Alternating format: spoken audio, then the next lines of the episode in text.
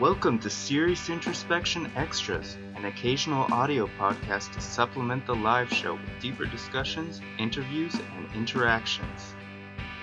On this episode, John talks further with Matthew Goulish, who was a guest on episode 5, and is also joined by Lin Hixson. Together, Lin and Matthew orchestrate Every House Has a Door, a Chicago based performance collective that formed in 2008. Before that, they were instrumental figures in the Goat Island Performance Group.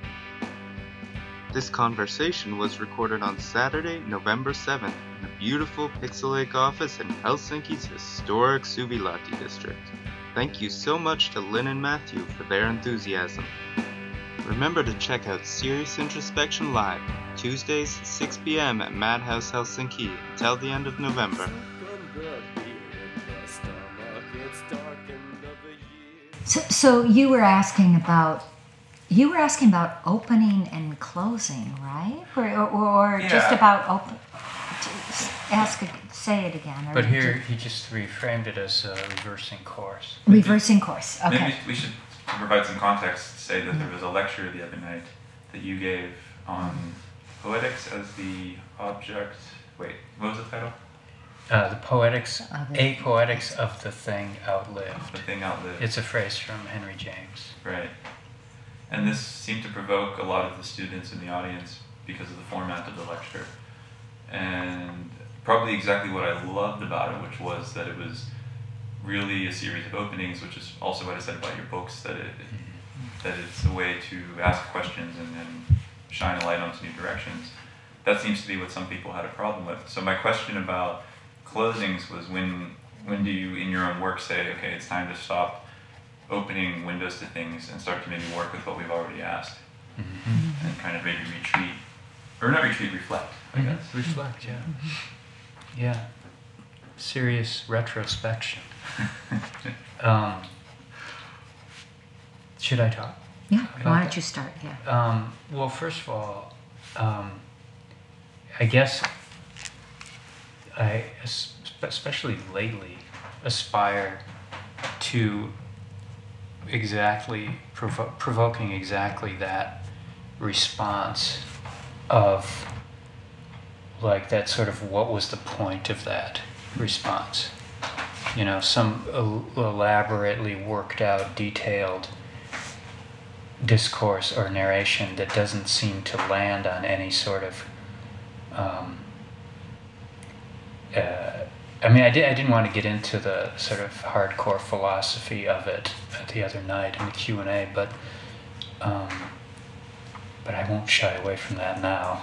But you're talking about the lecture. The the lecture. Yeah, Yes. the lecture we gave. Henry's brother, William James, had a term for it that he called the terminus, which is when experience um, crystallizes into a kind of conclusive thought that that then becomes a sort of a rule um, of perception, and uh, and the idea of key, of resisting that terminus or re- keeping things open, as you're saying, so that you don't learn uh, kind of thought habit of seeing the idea of the thing rather than the thing itself, or experiencing the idea of an experience, or closing off, you know, sort of um, ignoring or, or sweeping under the rug, you know, certain facts that don't fit the idea of what you think the moment is.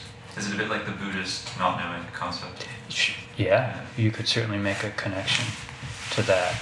But when it comes to um, uh, giving a lecture or telling a sort of elaborately constructed um, narration of some sort, it's like you also see it sometimes in like uh, spiritual stories or like the um, tales of the Hasidim or something like that, where you you read this kind of uh, spiritual lesson in a paragraph and you get to the end of it and you're like wait where was the lesson what did i, I did i miss something? And you read it over and you and, and you can't find what exactly you're supposed to take from that. Um, so i really i really love that uh, and what it does like this sort of and you know anyway so when your question is like when do you turn when do you reverse course? And um, and there, I think, I think when you ask that question, I think a little bit about like, as you were just saying a moment ago, like when you finish a big project, and you don't have another big project for a while, and you you feel a sort of emptiness. Um, it can be good to make a project out of um, reflecting on that project that just passed, but that the reflection sort of becomes its own project somehow. Um, because uh, it's the lecture that we gave was sort of half that and half something. Because I find it very different to speak about performances after we've made, finished, and presented them than to speak about performances while we're in the process of making them. And, you know, so there's a sort of one is more reflective and one is more speculative, and that lecture was kind of half and half. But I do think it's really important to take some time after you've finished a project to um, make a make a composition out of the reflection on that project before those impressions fade or before those thoughts completely leave you. Sometimes uh, the feeling of burnout pre- prevents that from happening, Uh, which is possibly where where I've been lately. And um, having just read your, your book, that the, the brightest light, oh, the brightest brightest, thing, bri- brightest thing in the world. title to it. Yeah. Uh, Having just read that, and also in your lecture, you talk so much about interruptions and this uh, focus on them. And I'm wondering, like, how do you reconcile this this interrupted state to, to embrace the, the I think you said embrace the bewilderment was a phrase you Yeah, used, yeah, yeah. yeah. and at the same time reflecting and building and, and developing expertise. Because I think it's, you definitely want to develop some expertise and some feeling of growth. So that's that's a real contradiction to unravel, isn't it?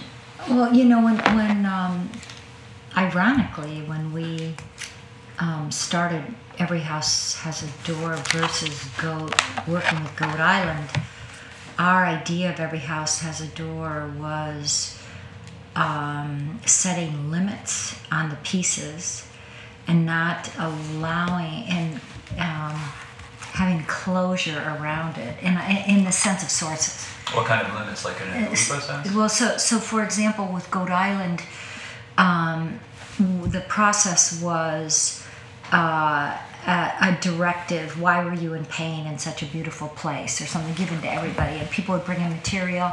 You would respond to that material. You continue. You'd be adding and adding. You'd respond to what people brought in as a response to that in a performance.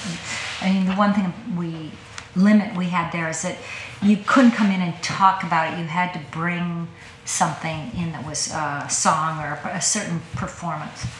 When we started, uh, so that just meant that we accumulated and accumulated, and then um, the process was editing back. Whereas with every house has a door, the idea was to begin with particular sources. And um, this was your idea because I mean, which I respected. It was Matthew's idea. But to not go outside of the initial to keep reworking and thinking about the initial kind of limitations. So um, what that meant was when something was like a, when we were dealing with when we are dealing with a uh, a 10 page extract that is a play and the matador play um, and and making solos in response to that you can't you we couldn't go out and bring another um, something from another world of that if that makes sense to you goat island we did that all the time So they weren't arbitrary limitations. They weren't. They weren't like Oh, no. constraints, like in an illegal sense. Like we're not going to use the letter E. Nothing like that. No. They, they always had a sort of philosophy in relation to the content. Yeah, I mean, it was it was actually mainly around the sources we were working with that we couldn't go outside of those particular sources. Is that true? I mean, is that your um, sense of that, right? That that so so I just bring that up because um, uh, that was a cre to me kind of a, a creative act with within these limitations. Now, having said that, the idea of opening, you know, continuing to give permission, is you know was there. Continuing Uh, to give permission. I like that. yeah, well, the, the I think so much of um, what we think about in making work and also in teaching and even in the lecturing is um, the idea of giving people permission to.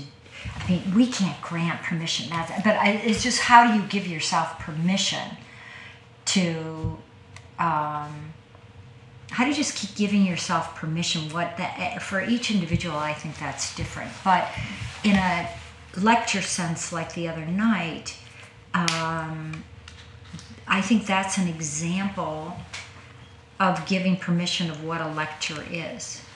Um, and i think permission to the audience. yeah, permission- no, to, to the audience, to the or, or to the to student. Like I think one of the rebellions was that that wasn't the definition of a lecture, but by us doing it, it gives permission. I want to say that you know that how do I say it, it, it sounds grandiose, and I don't mean you know really I don't mean this in a grandiose way, um, and I don't think we think about that that much, um, other than if I find something that it's very insidious. I think it's uh, it, it's very insidious. For example, the way you can shut yourself down, not unconsciously even.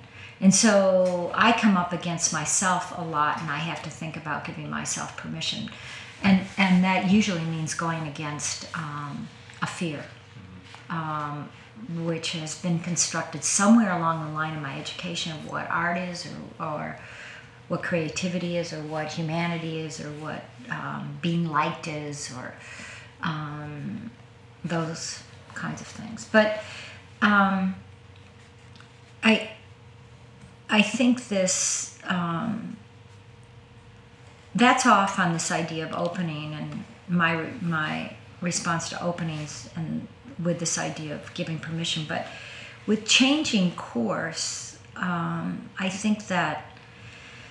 Uh, it's because you mentioned burnout you know because it it that that is a that is a thing like um, i i can relate to that um, in the sense that i've been so immersed in something and what what does happen is I, as i'm ending the immersion i think oh thank god i've got all this freedom and then the freedom brings with it um, this slowing down and then that can be hard I just found it completely paralyzing.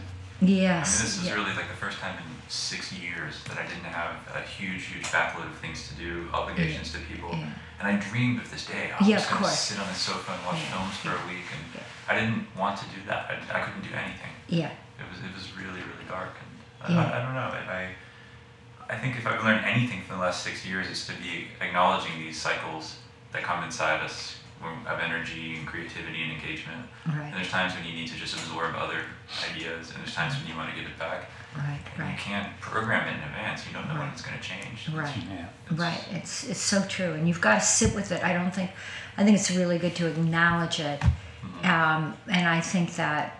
Um, as you know, you're doing here, talking about it, I certainly totally, I, I relate to it. So I think people have these that you're not alone at all in These- that. These interruptions you speak of maybe are a way, an easy way out, isn't it? Because I, I was six years of being constantly interrupted and never Mhm. feeling like I could finish anything until I stopped worrying about it. And then that just became my condition, and I Yeah. didn't care anymore about completing tasks or completing projects. For me, it was just the process that I enjoyed. And if a new uh, distraction came and interrupted it, I I would really embrace it. yeah, yeah. And then they all started to kind of close. So Uh-huh, now it's like uh-huh. time to maybe again change course for me. I don't know. Uh-huh. But as a director speaking about this stuff, it's very interesting to me because you mentioned these these fears that you have, and you're never on stage, are you? No. You're always sort of your relationship to the audience is sort of mediated through Matthew and other performers. Oh yeah, totally. So yeah. it's it's nice because you your fears you can you kind of get a pass, don't you? Like nobody sees directly into your soul. They, they look at his. They soul. look at, well, it's not really, I mean, it may not be a pass in the sense that, I don't know if this, well, it may not be a pass because um, usually, I would say always, people have put a trust in me who are performing. Um, we've made something together. They're listening to me and following me at times. After we've made a, maybe a decision together, then because they're performing, they give me the um, responsibility of directing it to make it work. So I feel um, when the piece is presented, I feel a tremendous amount of responsibility toward everybody's. I know their concerns. I know what we're trying to do and whether it's really happening. And they've given me usually that um, task of making it work. But, but does the trust they have in you as a director also mean they absorb your fear and they make it their own, or, or maybe combine it with your own? No, fears? what do you think, Matthew? Though. But Lin's fearless. Well, you say Certainly seems that way to me. Yeah. Yes. well, you know, it's I'm merciless when I direct on it's some. It's always it, sh- she's heard me say this a number of times but you know we've been working together for like 30 years and uh, i don't perform as much now i'm often sitting beside her as dramaturg in some pieces i'm not performing i can almost never anticipate what she will say next when she's directing after all these years. Sometimes i can. Sometimes i know she's going to say. It's like there'll be some detail that's out of place and i'll be like okay lin's going to say that detail's out of place and then she'll say that detail's out of place. But the but the bigger questions are like there'll be a run through or something and i'll think wow that was great. The show's almost ready.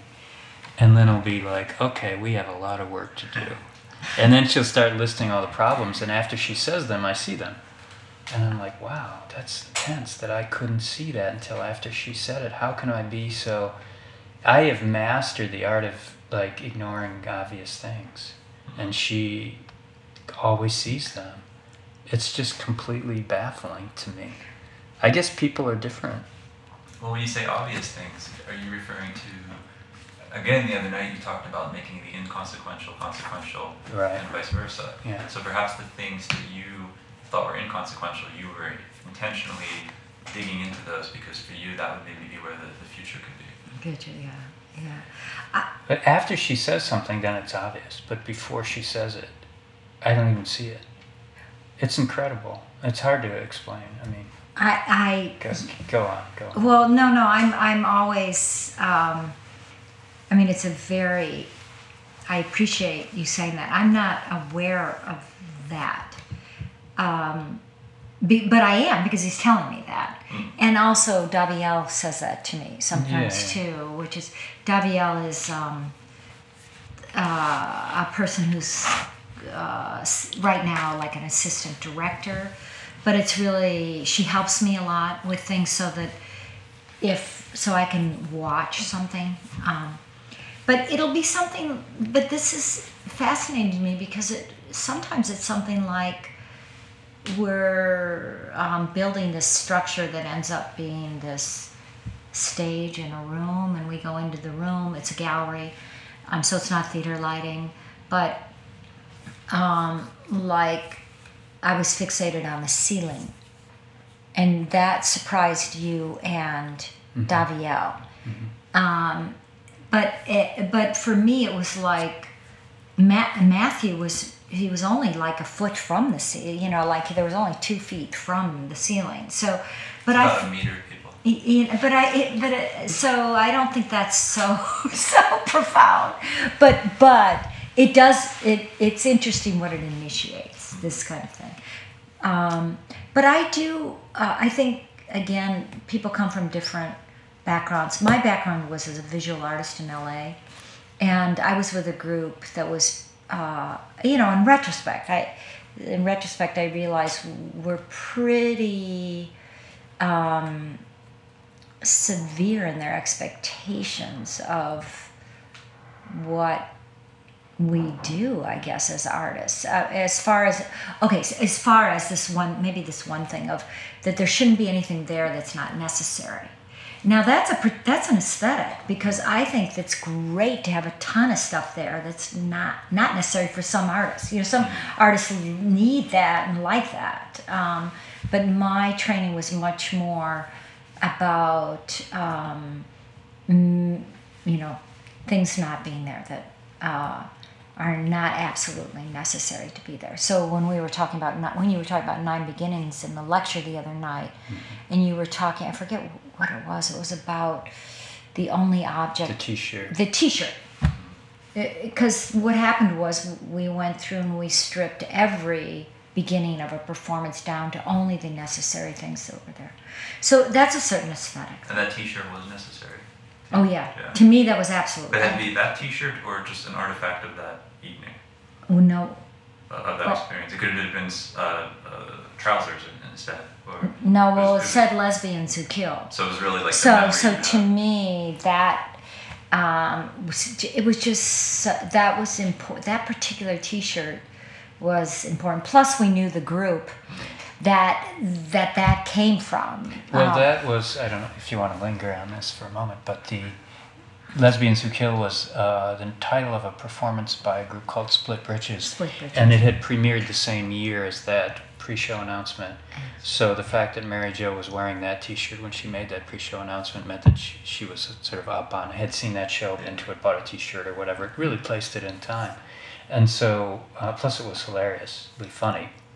Yeah. Uh, and so our first thought was we went to that, we emailed that group, um, split the Split Britches people, and said, can we get a Lesbians Who Kill t-shirt from that old show? And they were like, they said, yes, absolutely, we'll send you one. And then nothing happened, of course. So um, then we, we went to Mary Jo herself and she had the actual t-shirt so it wasn't just like when i say the actual t-shirt i mean Yeah. it was a t-shirt from the it was the precisely the same t-shirt that she had worn so that gave it a, a even a more like um, another level of sort of accuracy of reenactment or something like that Oh, reenactment.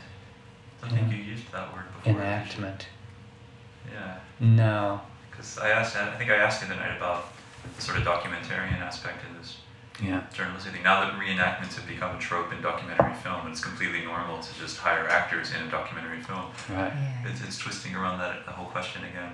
yeah yeah, yeah. It seems like you've maybe uh, presupposed that with a work like this. Well, there was there was um, uh, there was a performance that um, uh, well to just say that to um,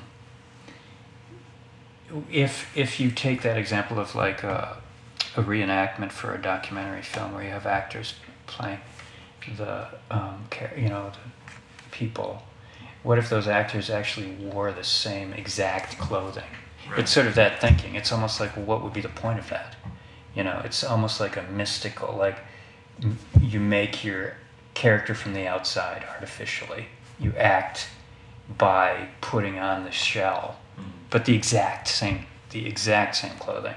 I found myself saying uh, earlier in the year that um, like children often have to learn memorize the gettysburg address and recite it when they're young I think I did. and, and I thought, you know, once a year there should be one child like chosen at random from the country who gets to go to the Springfield Museum and actually wear Abraham Lincoln's actual hat as they recite the Gettysburg Address. so they really get a sense of, of more. It's not just the words. Like he, he did wear that hat mm. When he said those words. And so what's the connection? Like, is there, is it trivial or is it, anyway, I don't know what got me on this, but it just, that was like the t-shirt was like, put some external, I, yeah, detail that's makes it real. scary. Yeah, no, I, I, I, I relate to that in the in the sense that uh, in in one kind of theater method that dominates or has dominated um, in the states is the this Stanislavski Stanislavski technique or this idea of um, uh, Robert De Niro doing getting gaining the weight Yeah. for Or Daniel Day-Lewis or Daniel Day you know that that so I find it fascinating to go from the opposite direction go from the external to the internal. I mean, the Balinese theater, they they study that, so it's not not such a um, radical idea. But but I think in American, some in some American traditional acting, um, it comes out of this idea of how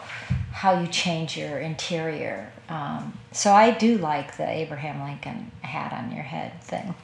I don't know how I got on that. Yeah. Well, anyway. What was yeah. your que- Yeah. Let's go back. To, Are we straying? I feel like we've, we've strayed stop. from the from the road. Let's go back to John. What, I don't know. I- I've always uh, been frustrated by the films in the American canon that are celebrated because they are celebrated for these performances, and it Yeah. doesn't do much for me. You know, like Yeah, this um, Martin Scorsese way of just having like loud, aggressive men speak with New Jersey accents, and I don't know like how this developed as being what we symbolize as great performing now, but Hmm. I've been really happy to see in cinema actors like Philip Seymour Hoffman and Joaquin Phoenix start to become more celebrated because they're bringing some sort of like internalized nuance, almost like a throwback to the Cassavetes era, oh yeah. which yeah. I, I have only really seen in mumblecore films. Yeah. Mm. Anybody doing that? and it's- Yeah, it's been yeah. a really nice break from that. Yeah.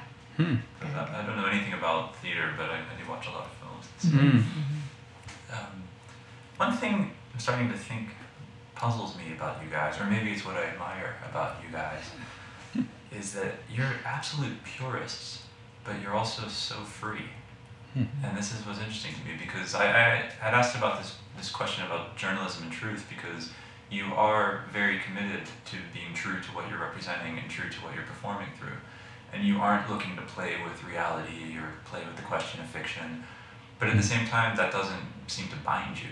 Or it doesn't seem to bind the work. I mean, I haven't actually seen any of your work. Right. you know, having, having read your, your texts and seen your lecture now, it almost feels like you, you find a way to see accuracy Mm. as being liberating Mm. and not not imprisoning. Mm. And that's that's really unique. I, I can't really think of anybody else that in my Mm. mind has, has gone in Thank that you. angle. Is that, is that a Yeah. total misreading? You have a look No. on your face. which No, no, the no, no. listeners can't hear it. Can't no, see it. no, no. Um, uh, but but I just want to make sure that uh, I understand when you say accuracy or purist. Can you just talk a little Well, bit about you about could have gotten a, a different version of that T-shirt. Mhm. That wasn't the one she wore. Oh, I see. And nobody would I see. Yeah. I see. Or even you I could say see. that, and then that would raise a whole other level of questions about you know, veracity and whatnot. But I see. I see Yeah, what yeah, you're yeah. saying. I'm actually quite bored with uh, you know hoaxes. When I was younger, I was really into oh, it's like a secret society. It's really just one person, and you know all these sort of projects like what Tom McCarthy was doing in the UK. And it, Yeah, yeah. it sounds like a lot of fun, but it's it's almost like the the true challenge is Mhm. is going into what what is real, or, and not asking what is reality, but actually Right. just saying, well, this this is what we're working with. Yeah. Yeah. Yeah. Yeah.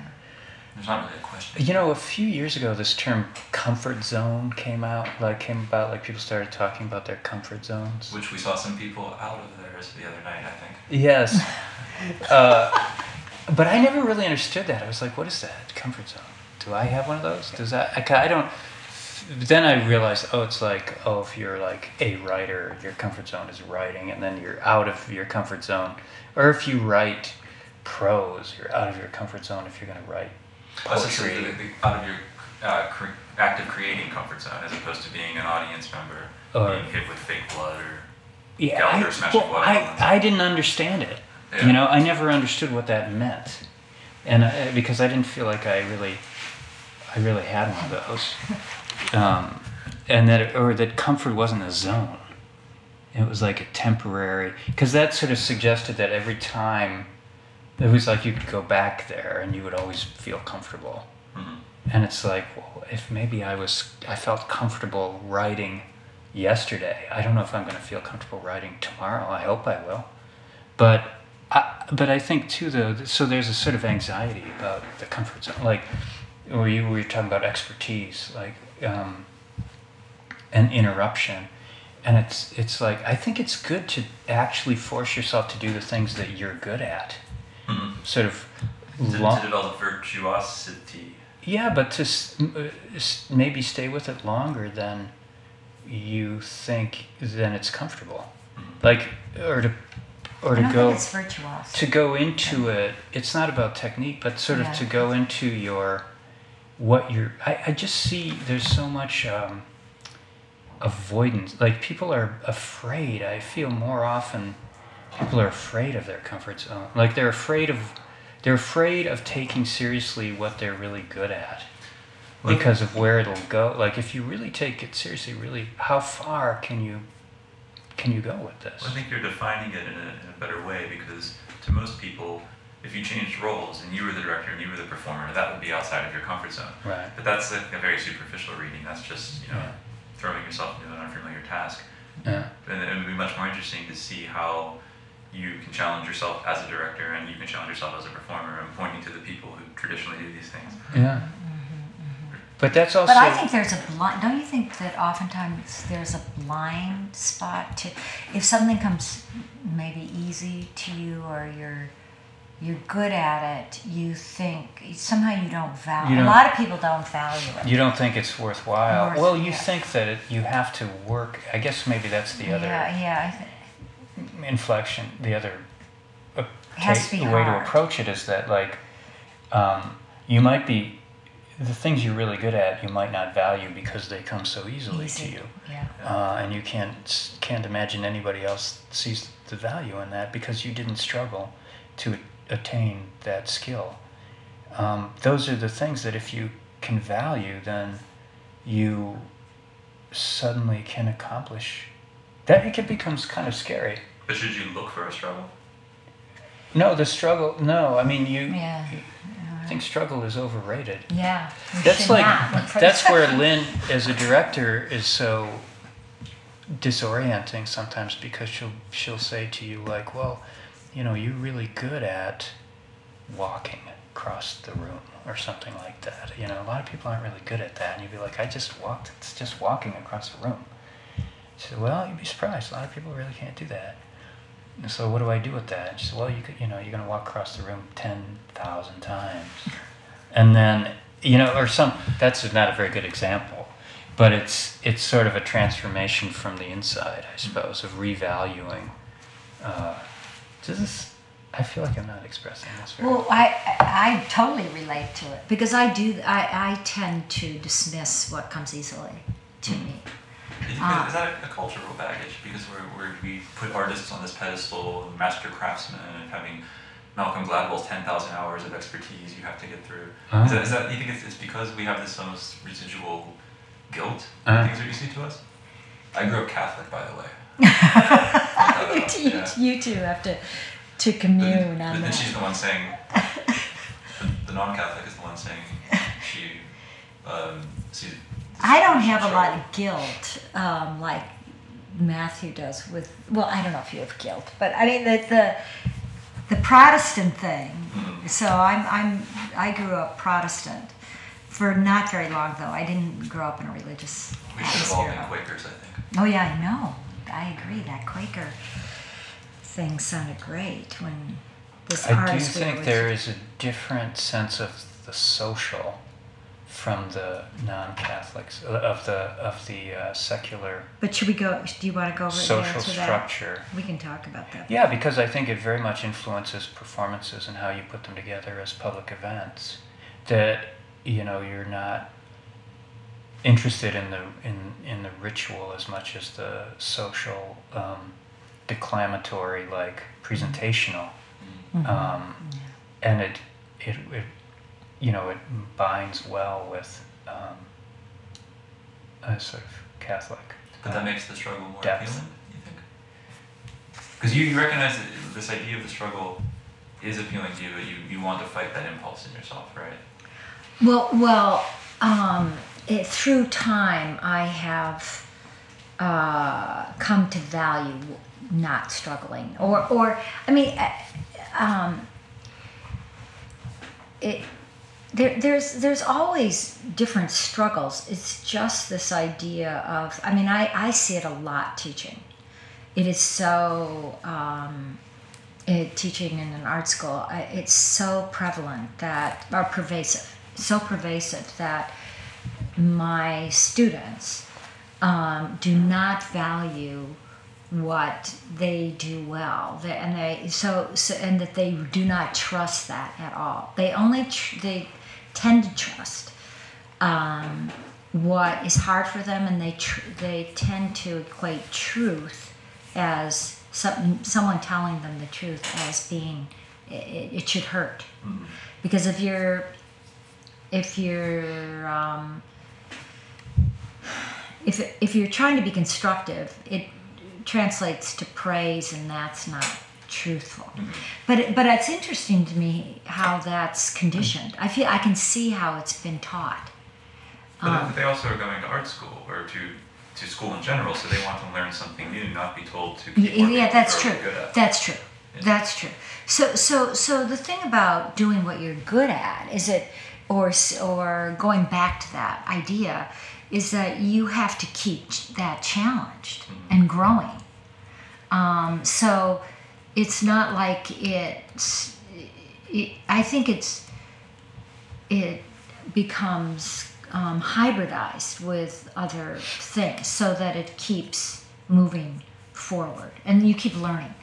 I, I don't think anything is interesting if you're not. For me, it's I have to keep learning. Yeah, that's that's my That's that's the same thing. You- But you know, knowledge doesn't necessarily trans like contribute directly.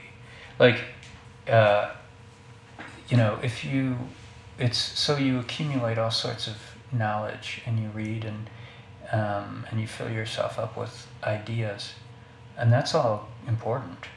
But then the challenge and the struggle, if it is a struggle, is to funnel all of that thought into that little narrow band of executing some thing that you do. Like so you're a cook maybe. So how do you like bring your fascination with chemistry into your cooking? Or your fascination with you know the color spectrum or the you know so that's that's the part that that's sort of i think what i'm talking about. it's like so i'm a mm-hmm. performer but i'm interested in all this in on philosophy. So how do i bring how do, so it, it'll transform performing if i can find a way to import my interest in philosophy into that narrow band of what i do or what i'm good at or writing or whatever you know? I think that's sort of what i'm I mean, there's a talking cliche in relation to that in the sense of saying that you have to forget all of that yeah. when you're um, you have to for, if, if we're going to talk about the studying and the philosophy and all these things The that unlearning. the, yeah that you yeah that when you get in the room um, to make something or create something or yeah. Yeah to create something.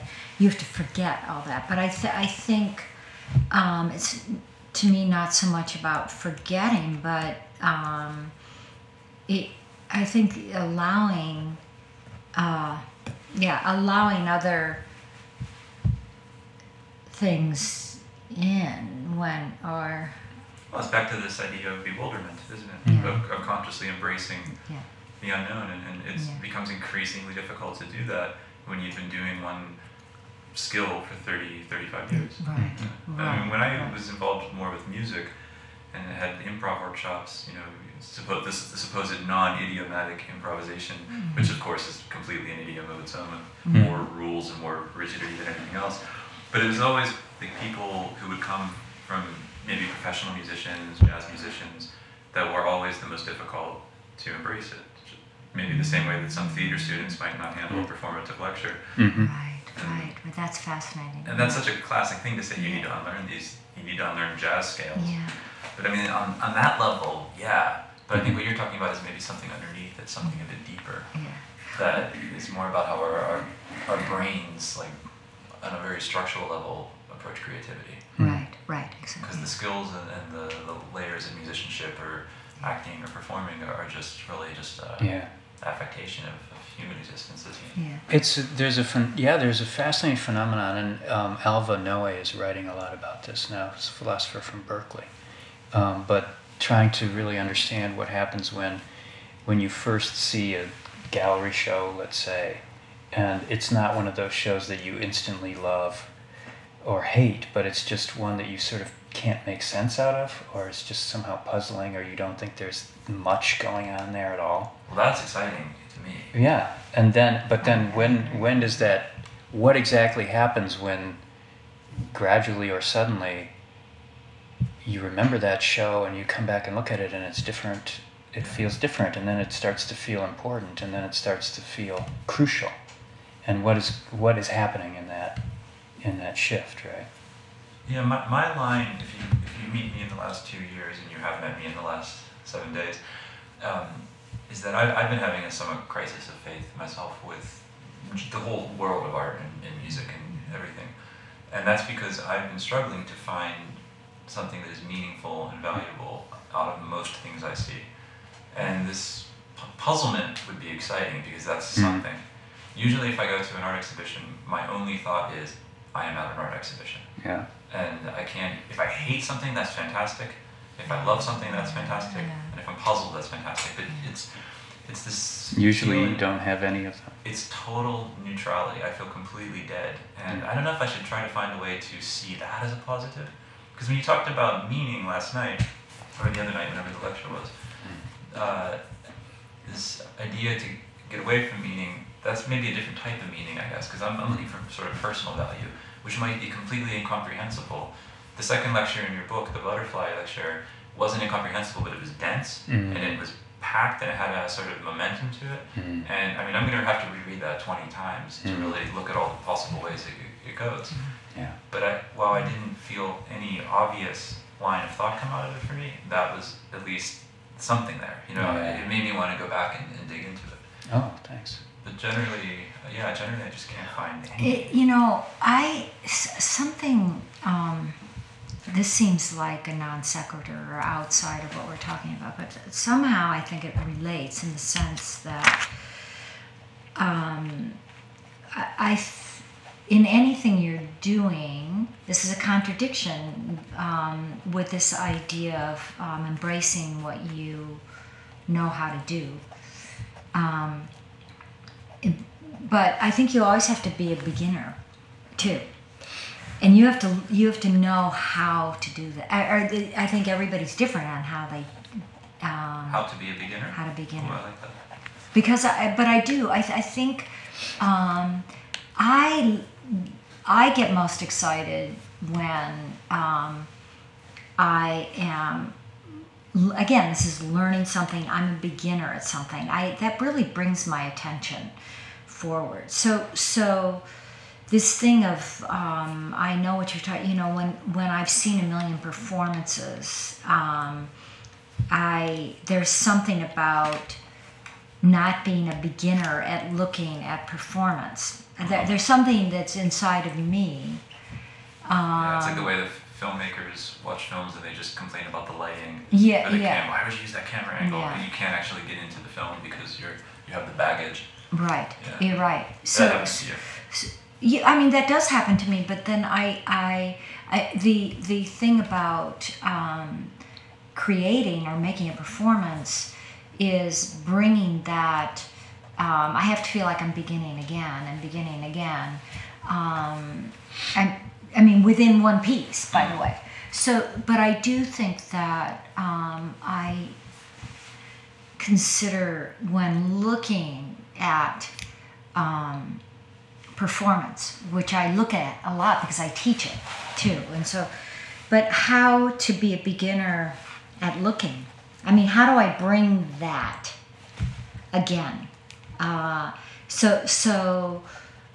I don't have the answer to that, but I do think it's a good question um, because I do want to keep looking at art and I want to keep looking at performance and. you Um, get jaded though, right? I mean, you must feel overwhelmed and burnt out. You've been doing it a lot longer than me. Um, I don't really do. I don't really get jaded, do I? Do I? I mean, I don't think jaded. I, I, you know, I think ultimately, um, I say? I, I feel like a creative endeavor. When someone makes a creative endeavor, I don't know. I feel like um, it deserves respect uh, whatever i mean I, maybe that comes out of being an uh, educator or being in a classroom that when i'm negotiating uh, people who are making gestures and someone doesn't like it or it feels like a beginning one or it feels offensive even um, but but to try to bring respect to that act um, and i think it comes to a belief that we uh, I, I still feel like the imagination is really important to have um, to value. So I don't know why we're over here, but mm. I think I'm going to stop here. I, I, but I mean because I don't know why I got over there, but I, it was mostly in response this idea of be trying for myself. Yes, I do get to answer your question. Yes, I do at times like I don't want to see another performance. So that okay, so that's the answer. So to that, and then what does that mean? It means I usually have to go back and see.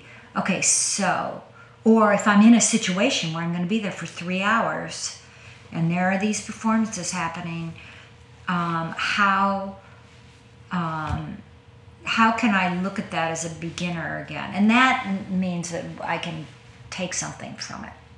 Um, yeah. I don't know that I have that respect for performance anymore. Uh-huh. But I usually have the respect for the people Mhm. that are Yeah. creating the performance, and that's a lot of times I don't go to things because I know I'm going to be a terrible audience member. Yeah, Mhm. yeah. Well, that's Uh, respectful. Yeah. Last year, when I still was running Ptarmigan, we had a, a performer who was on, in residence, and he and I got into a bit of a, a discussion about this because he had done a performance somewhere, some small theater in Estonia, and he was complaining about how somebody brought a child to it, and while he was doing his sort of very Mm. process-based, you know, pattern movement Mm. performance, which required this very serious black box atmosphere, there was this little girl that was in the corner, sort of playing and distracting. Yeah. He was really upset. He was like, "I cannot believe you would do that. You know, how how dare somebody come to a performance and, and disrupt it like that." Yeah. Whereas I felt completely the opposite. I thought like what made that a performance was probably the child's presence. And Mhm. not to say that I didn't respect what he did. I probably maybe didn't, but it was more that if you're going to make experimental performance art, you cannot demand that much from your audience. It's like if you go to do something in public space Yeah. and there's drunk teenagers watching you do it and they start to disrupt you, you have to welcome that. You Mhm. can't get angry about it. You know, how dare they just not respect my performance that nobody asked me to do that they didn't buy a ticket to. That you know, that level of respect I think Okay. is what I don't yeah, have yeah. anymore. Yeah. Mhm. But that's why, you know, I don't go to performances that much. Well, it's okay to take some time off. Um, but yeah, I agree with that. And uh, having been a performer in situations quite frequently where there are kids and other distractions, that we have somehow. I, y- you know, when you describe that, it's like it's very difficult to say where, what's the performance and what's the context. I you know, sort of think you know ninety percent of the performance is the context. Yeah, I said to Context, him, I- if, if you want complete control, make a film. Otherwise, why are you doing ephemeral art?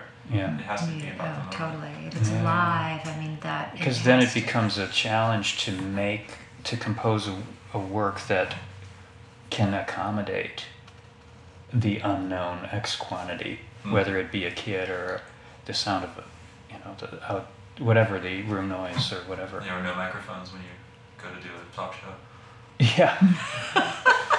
but I think about, you know, I think about Morton Feldman's music and how that a byproduct of his lifelong fascination with working that uh, threshold of audibility and very reduced means of um, uh, m- musical material, you know, just a few notes and a very narrow melodic range somehow opens a lot opens a kind of allowance for room noise or children Mhm. crying or bird songs and it doesn't lose its musicality.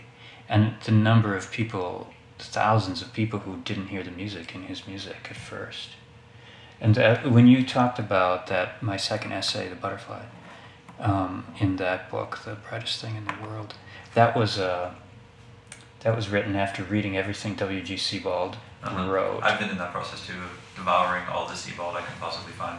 And I think Sebald and Feldman have this some strange thing in common, which to me is like the sense that the center has somehow been removed and we're just camped out on the peripherals of some mysterious thing that's Saturn, in fact. yeah exactly that's absent it um, and then you get to the end of the book and you again have or the piece of music and you again have that feeling of i feel like i missed some huge thing but what i was taken through was somehow i couldn't take my eyes off it or i couldn't stop i couldn't it was so immersive and absorbing so it, it makes me think that again it, that immersion and that absorption has something to do with not with knowledge Well, it's an essay about Sebald that doesn't really mention him. I mean, right so you Yeah. did that in the construct. I don't know if that was like a. Yeah, yeah, it was. It was sort of a constraint, but um, that the peripherals of they somehow translate that sense of attention to the peripheral somehow translates to the, the rhythm or the momentum or something like that. That that those things that are that were previously considered byproducts are actually the most important part. Yeah, we organized our festival around the theme of decentralization. That was Mm. the methodology we tried to employ. Yeah, So the whole idea was that instead of having one venue and being the city center, yeah, we were going to try and find all these little suburban locations and Mhm. private houses and just places things don't happen. yeah. And yeah, I don't know. I don't know if it worked or not. That's. that's I like that future. idea. It Well, certainly the- seems to be something that's happening everywhere. Digital culture. Yeah. It just I mean it's it's obviously the way the world is becoming, and Yeah. it's nice It's to try to get on top of it. the philosopher writer Sloterdijk Mhm. who Peter talks about Sloterdijk, oh. yeah talks Yeah. about foam as being Foam. globalization. He describes it um, As a as like foam. as Is fo- like way, foam. a way to Foam. think about it. foam. Yeah. You know, I mean, because of these. Yeah. Yeah. I like that. You know, but some things sometimes, yeah. So if you're if you're engrossed by Sebald, to me, it's a very exciting project to try to just stewardship. I guess was the term that. Uh, The Quaker term. The the Quaker Quaker term, term of like, but to do to do your own work, but have it be a sort of homage. You know, like how do you migrate or funnel all of that? You know, those four novels into, uh, you know, four page prose, or you know, or or a public, uh, a sort of curation or some other act, right? Some other thing. To go back a second to the uh, sort of cynicism and frustration with performance. Actually, this topic is boring. We don't have to go back to it. But I, there's a point sometimes at which I feel almost like a conservative reaction in myself, and I'm starting to try to enjoy those those reactions instead of being embarrassed by them. Mm-hmm. I don't know exactly if I can give an example, but maybe um, in music, coming from a background where I went to a lot of very, very minimal experimental shows, and Morton Feldman made me think of this. Mm-hmm. I remember maybe 10 years ago in Pittsburgh, I went to see, I think it was Annette Krebs and um, Chris Forsyth playing tabletop guitars in some Chinese restaurant that was having shows in the back. Mm. And it was super, super, super, super quiet. Mm. And I got there in the Chinese restaurant. I bought a, a soda or something, glass of water maybe. And I remember going into the room where the four audience members were, and I sat down carefully in my folded metal uncomfortable chair without making any noise, listening to this music that was essentially nothing. Every 90 seconds there would be like, bing, you know, like, and that, there's something amazing about that, that tension, that, that you know, of being there live. And I remember at one point I moved my glass of water and the ice cubes clinked together. Mm. And two of the four audience members turned around and gave me the shush motion. Like, how dare your ice cubes drown out the this performance? And at that point, I thought, okay, this is ridiculous. I'm done. I'm not. I'm sick of this. I want to go see a rock band right now. And I, I and then I look back at that time and think of like that moment of just giving up on something I loved and believed in because of a very quotidian, Mhm. very normal reaction that like my, my grandparents would have. Like, what is this? This is nothing. Doesn't sound like anything. Why am I here? I'm gonna go do something fun. It actually felt really good. and that happens to me all the time. It's like, Yeah. why am I watching this person pile wood in piles in a theater? Like, it doesn't mean anything to me. I'm gonna go get drunk. You know, it's, Yeah. Yeah, I don't know. Like, I, can that be? Is that cynicism or? No, I think it's. I think it's, that's uh, choice. I think it's skepticism, um, and that's that's it's uh, it's good. It because it's like it's a sort of sensitivity to uh, dogmatize dogmatization Of the avant-garde. Yeah. uh, of something. Yeah. Like because as I was saying, like to me, the whole what's attractive about music that's at that threshold of audibility is the clinking of the ice cube, Mhm. the accidental becoming music. That was the whole point of the 433 experiment was that we attend to sounds. It's that the music is in us, not in the in the notes. I It's in our quality of attention. So for some people, the shushu is it's it's become a dogma. It's become Yeah. a, a kind of An orthodoxy. An to- orthodoxy. Yeah, yeah. yeah. So skepticism is the healthy response to that. Yeah. Um, I, I saw a, a Bernhard Günter performance in the late 90s at this festival, which consisted of Bernhard Günter playing pre recorded music through a sound system, maybe just off of a CD. He's the guy that did the famous CD that the pressing plant refused. Well, they called him and said, You forgot to put any music on it. hmm. And it's, I actually have a copy of it, which I don't even know why, because it's, it's so barely audible. Hmm. And it was the same situation where it was a, a performance in an auditorium, Everybody's sitting in these theater seats, just looking at nothing, listening to almost nothing through a PA system. I started to get physically sick. I was actually just getting sick from a flu or something. And I had to escape to go to the toilet and throw up. And I had to get out of that room without making any sound. And Yeah. you know, you can raise the questions: Was it even a performance if somebody just hits play on a laptop or whatever? Mhm. That that was all there, and still relatively new for me at that time because that was before everybody was just using laptops. Yeah. But really, I look back on that now and think that it was it was an escape act. It, it forced me to try and you know escape a performance before you throw up without making any sounds. And I, eventually I got to the door and it's like a big fire door. You know, you had to kind of like push open and there's just no way around it. I had to get out of there, and I'm sure people were furious when I left, but.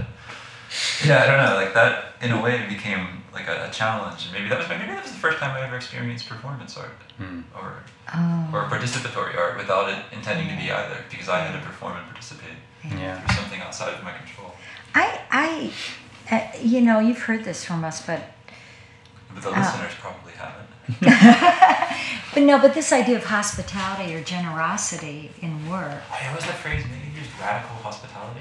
Yeah. Oh god, I have to read what that we have to find. I, I I, think felt it means this. never turning anyone away. So you know, so the refugees or the Uh-huh, like, the, everyone is uh, is is an accept. Well, nobody, no one is not an acceptable guest or deserving Yeah. of your Yeah.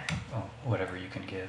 Yeah, I, I do have um, response or reaction to work that's not generous or is not hospitable. Now, you know, um, what is hospitality? That's that's a qu- question of how everyone, each person defines hospitality for themselves. But um, because I think there is is it in the you know this, but in the uh, I know that Derrida writes about this. Is it where, and we've also talked to people about this, where um, it's when someone comes into the house that you um, you don't ask them what they that the asking of what they want is a defiance of, of hospitality.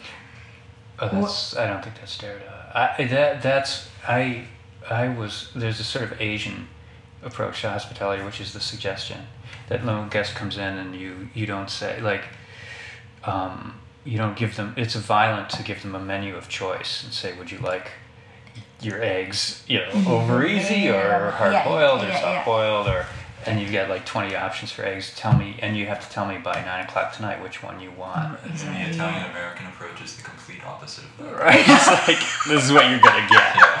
If you're ever in Pittsburgh, give my mom a call. She'll make you, she'll make you eat, and you won't have a choice. No Sorry, choice. mom, if so the so the, uh, the the correct hospitable approach is to say um, these are the 20 choices of eggs uh, I suggest for tomorrow that you try the poached and you know but you can do one of the others if you want and so it's sort of like in between right and so I mean, but but I, I think my point I find all I find this So really fascinating. These Yeah. different levels of hospitality, or these different ideas of Yeah. hospitality. But I think um, more importantly is in performance or in um, visual art, or I, I don't know when I when I sense some consideration for hospitality or generosity, just some some consideration mm-hmm. that usually that helps. Maybe I should just say that helps. Have you ever seen PME Arts Hospitality Performance? The No. Montreal group with Jacob Wren I don't know. and uh, no. That, that I would say if I have like a pantheon of great works of art that would if I go to performance heaven, like that, that would probably be there for me, which is sort of an investigation of collaboration and hospitality, Mhm. which is also mostly just them playing records and talking about them, which is what they did in another Yeah. performance. yeah yeah, yeah yeah, that had a huge, huge impact on me Yeah. yeah because I'm always looking for something that is directly communicative that you don't need to understand deep theories or history of art. Oh, You know, I, I always say oh, actually oh. here Mhm. at Pixelate, Mhm. whenever we are trying to articulate what our projects are, sometimes I ask, how would you explain this project to your grandmother? Yeah. yeah Yeah, of course. And that's, yeah, that's something yeah. that's easy to forget. Yeah. or how would you how, how would you um, give the give a pre-show announcement Mhm. that could include your grandmother like because we you know i think our aesthetic is like the performance as the sort of extreme somewhat theatrical event and i've talked a lot about morton feldman but we had joan of arc in a, our last performance and it was really loud and it was songs Did you pass out earplugs? we passed out earplugs Okay. Yeah. in the pre-show announcement. Good, good. So it's like, so how does this? How do you give the pre-show announcement that can um, make the outsider and the insider both feel welcome to Mhm. this event? How do you, can you be sensitive to? And it was the option offered of earplugs um, to people that I came out, that I come out when we do that show and make a pre-show announcement and say anybody would like to have these earplugs. I suggest you take them and you don't have to use them. Um, and which was would never happen at a Joan of Arc concert to their regular audience. So it had to, you know, it, it's keeping a sense of what the work actually might be to people who've never seen anything like it before.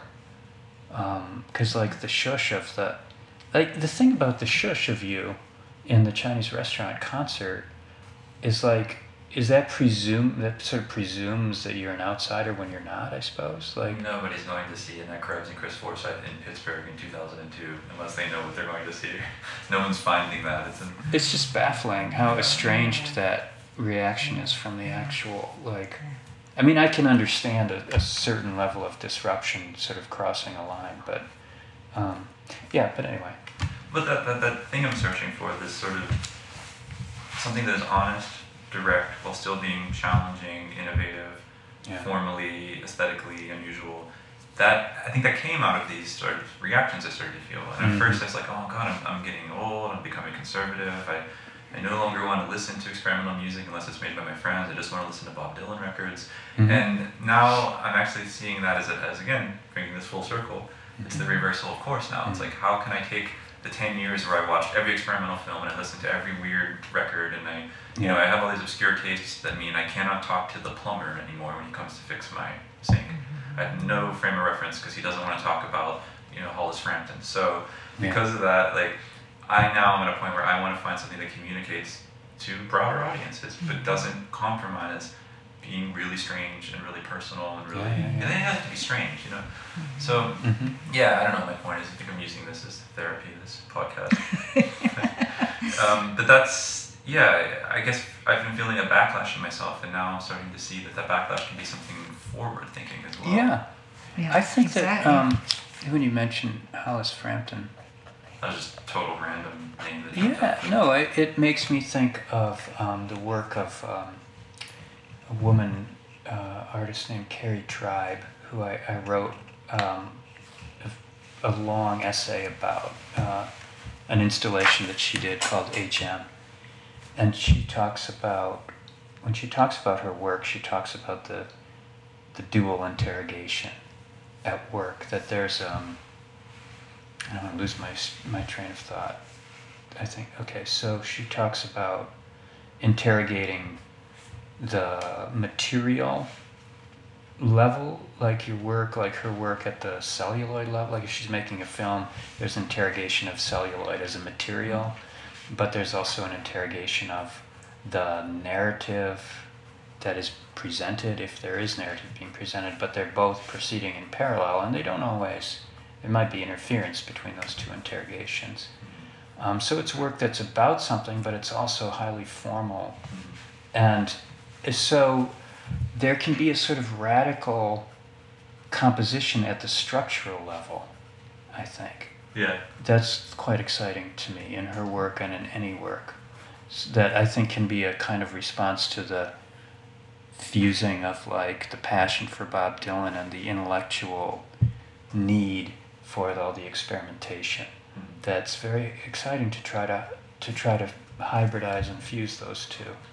I've also been acknowledging that the third interrogation, which maybe would be the structure of an industry and culture that watches films Yeah. or presents them in a gallery or has you write an introduction to the, the whole context of art and culture that we are part of, Yeah. which I used to find like I don't I wasn't interested in that, and now as I've not really done anything except organize for a few years, I've started to sort of see that as something we all have to take on. And, and the workshop the other day at, at Escus was Mm. you know qu- quite a lot about arts administration, Yeah. which but it wasn't boring to me. You know, like it was it was almost more exciting than a lot of other talks could be if it Yeah, was about something more yeah. I Yeah. agree. practice I based. agree. But that's you know that's my practice, I suppose. Yeah. You know, I was just thinking about um, Rich Maxwell wrote this book recently. I forget the title of it, but it's sort of like a little how-to book for How to directing. directing or theater. And in, in there, he says, um, have the actors, if you're an actor in a play, you should, you know, construct the set as well. And then he was at a reading and we asked him about this, and he said, Well, I've never actually did that. I just wrote that in the book. But I, it made me think. It's exposed. I don't want to like go off on this tangent story, but when I was in, but I will. I mean, I'll try to keep it short. But when I was in high school, I was excited. I was cast in as one of the leads in uh, George Washington Slept Here, which was a comedy, George Kaufman comedy, and um, but I was also in art class, and the the teacher, the drama teacher, asked art students to make the set, and so I was like Rich said, I was in the play, but I was also I also volunteered to paint the set. So me and my friend Ed got very excited about painting the rocks on the fireplace of this house where George Washington had slept. And so we paint, you know, we started and it's like we took like three days each to paint like one rock and they looked so real. We go back to the back of the theater and look at it, go up paint it. And then the director came and was like, you know, at this rate, you know, we have to open the play in like two weeks, you guys. You're gonna have to pick up the pace. So we, you know, we picked up the pace, and then I had to go out and act on the stage with this painted fireplace that I and Ed had painted with like two hyper realistic rocks, and then all the other rocks that looked like they were fake, and and I had to like live with that, you know, when I was acting and it, and it was it was sort of internally humiliating. Nobody would know unless I told them, right? Except my friend Ed. Um, so it's sort of like that, I guess. I've just been revisiting uh, some of the films of Peter Greenaway, who was Oh, yeah. like actually again thanks to Laurie and Adam, they turned me on to Peter Greenaway when I was in my early twenties, and that set me off. And I we did my dissertation about him, and I, and then I haven't really followed him for a while, but they showed some of his old films recently, a couple weeks ago. So I went to see uh, see them, and then I started rereading the book of interviews with him, Hmm. and he talks in this book about oh yeah you know in Drowning by Numbers uh, I made sure that whenever Madgett's bedroom was on screen there were 100 objects that started with the letter M in the the background. And whenever we showed Smut's room, there were 100 objects that started with the letter S. And nobody except myself and the art director were aware of this, but it was really important to me to do this. And that is just so wonderful. I absolutely love that. It's like we were talking in, in the, Megan's talk today about the backgrounds Mm. sometimes being more interesting than the, the foregrounds, which Yeah. yeah, is yeah. something that the little bit I know about like experimental theater and performance, it's uh, I try to, you know, my, my a- a friend of mine told me I don't really know how to watch dance, and she said try to Mhm. just watch it with your peripheral vision Mm. and just feel it rather than Ah, focus on That's that's a great Yeah. idea. it. But it's Mm. Yeah, really that's difficult. yeah, Mm. yeah, It's, it's really difficult, but I Yeah. try. yeah, yeah. So. I don't know how to watch dance. I don't think. Wow. I mean, I'm more interested Dance and then there's different kinds. the dance. I know. Yeah. But I, peripheral. Peripherals. That's. I, I think peripherals are really good. Or like peripheral consciousness rather than peripheral vision. exactly. You know, not actually yeah. looking yeah. outside of your Yeah. But eyes. that's Yeah. well. That that I think brings in this thing of um, the haptic also, or the body, or the Mm. if you're periph- if you're peripherally Yeah. focusing. But it reminds me of Fanny Howe, the poet, was saying that she wants superficial readings of her poems not to contradict more sort of studied in depth readings. I Right. think actually when I read poetry, I might read, depending on the poetry, I might read it peripherally. Mm. At least at first. Like, if, I'm I'm not going to tackle John Ashbery right away and go into what does the word of mean here. Yeah. I'm going to just feel it a few times. and That's then true. I think that's true for me too. That's interesting. Yeah. Peripherals, maybe. Maybe it's more about unconscious or subconscious or somewhere in between hmm than peripheral. But again, we're talking about like non-center periphery. Mm-hmm. Keeps coming back. Yeah. Well, I don't know how, how much time you guys have. It's been an hour, so if you want to wrap it up, we certainly can. I think that would be a good idea. Sure. Yeah, well, I hope to see you next year. We can do a follow-up podcast. then. okay. It's a day. Thank, thank you again for everything, for the, being on the show, the think tank, the lecture. It's been a really, really wonderful couple of days, and thank you for this. I will edit it carefully to take out all the horrible things we said and uh, Thank you, Jeff.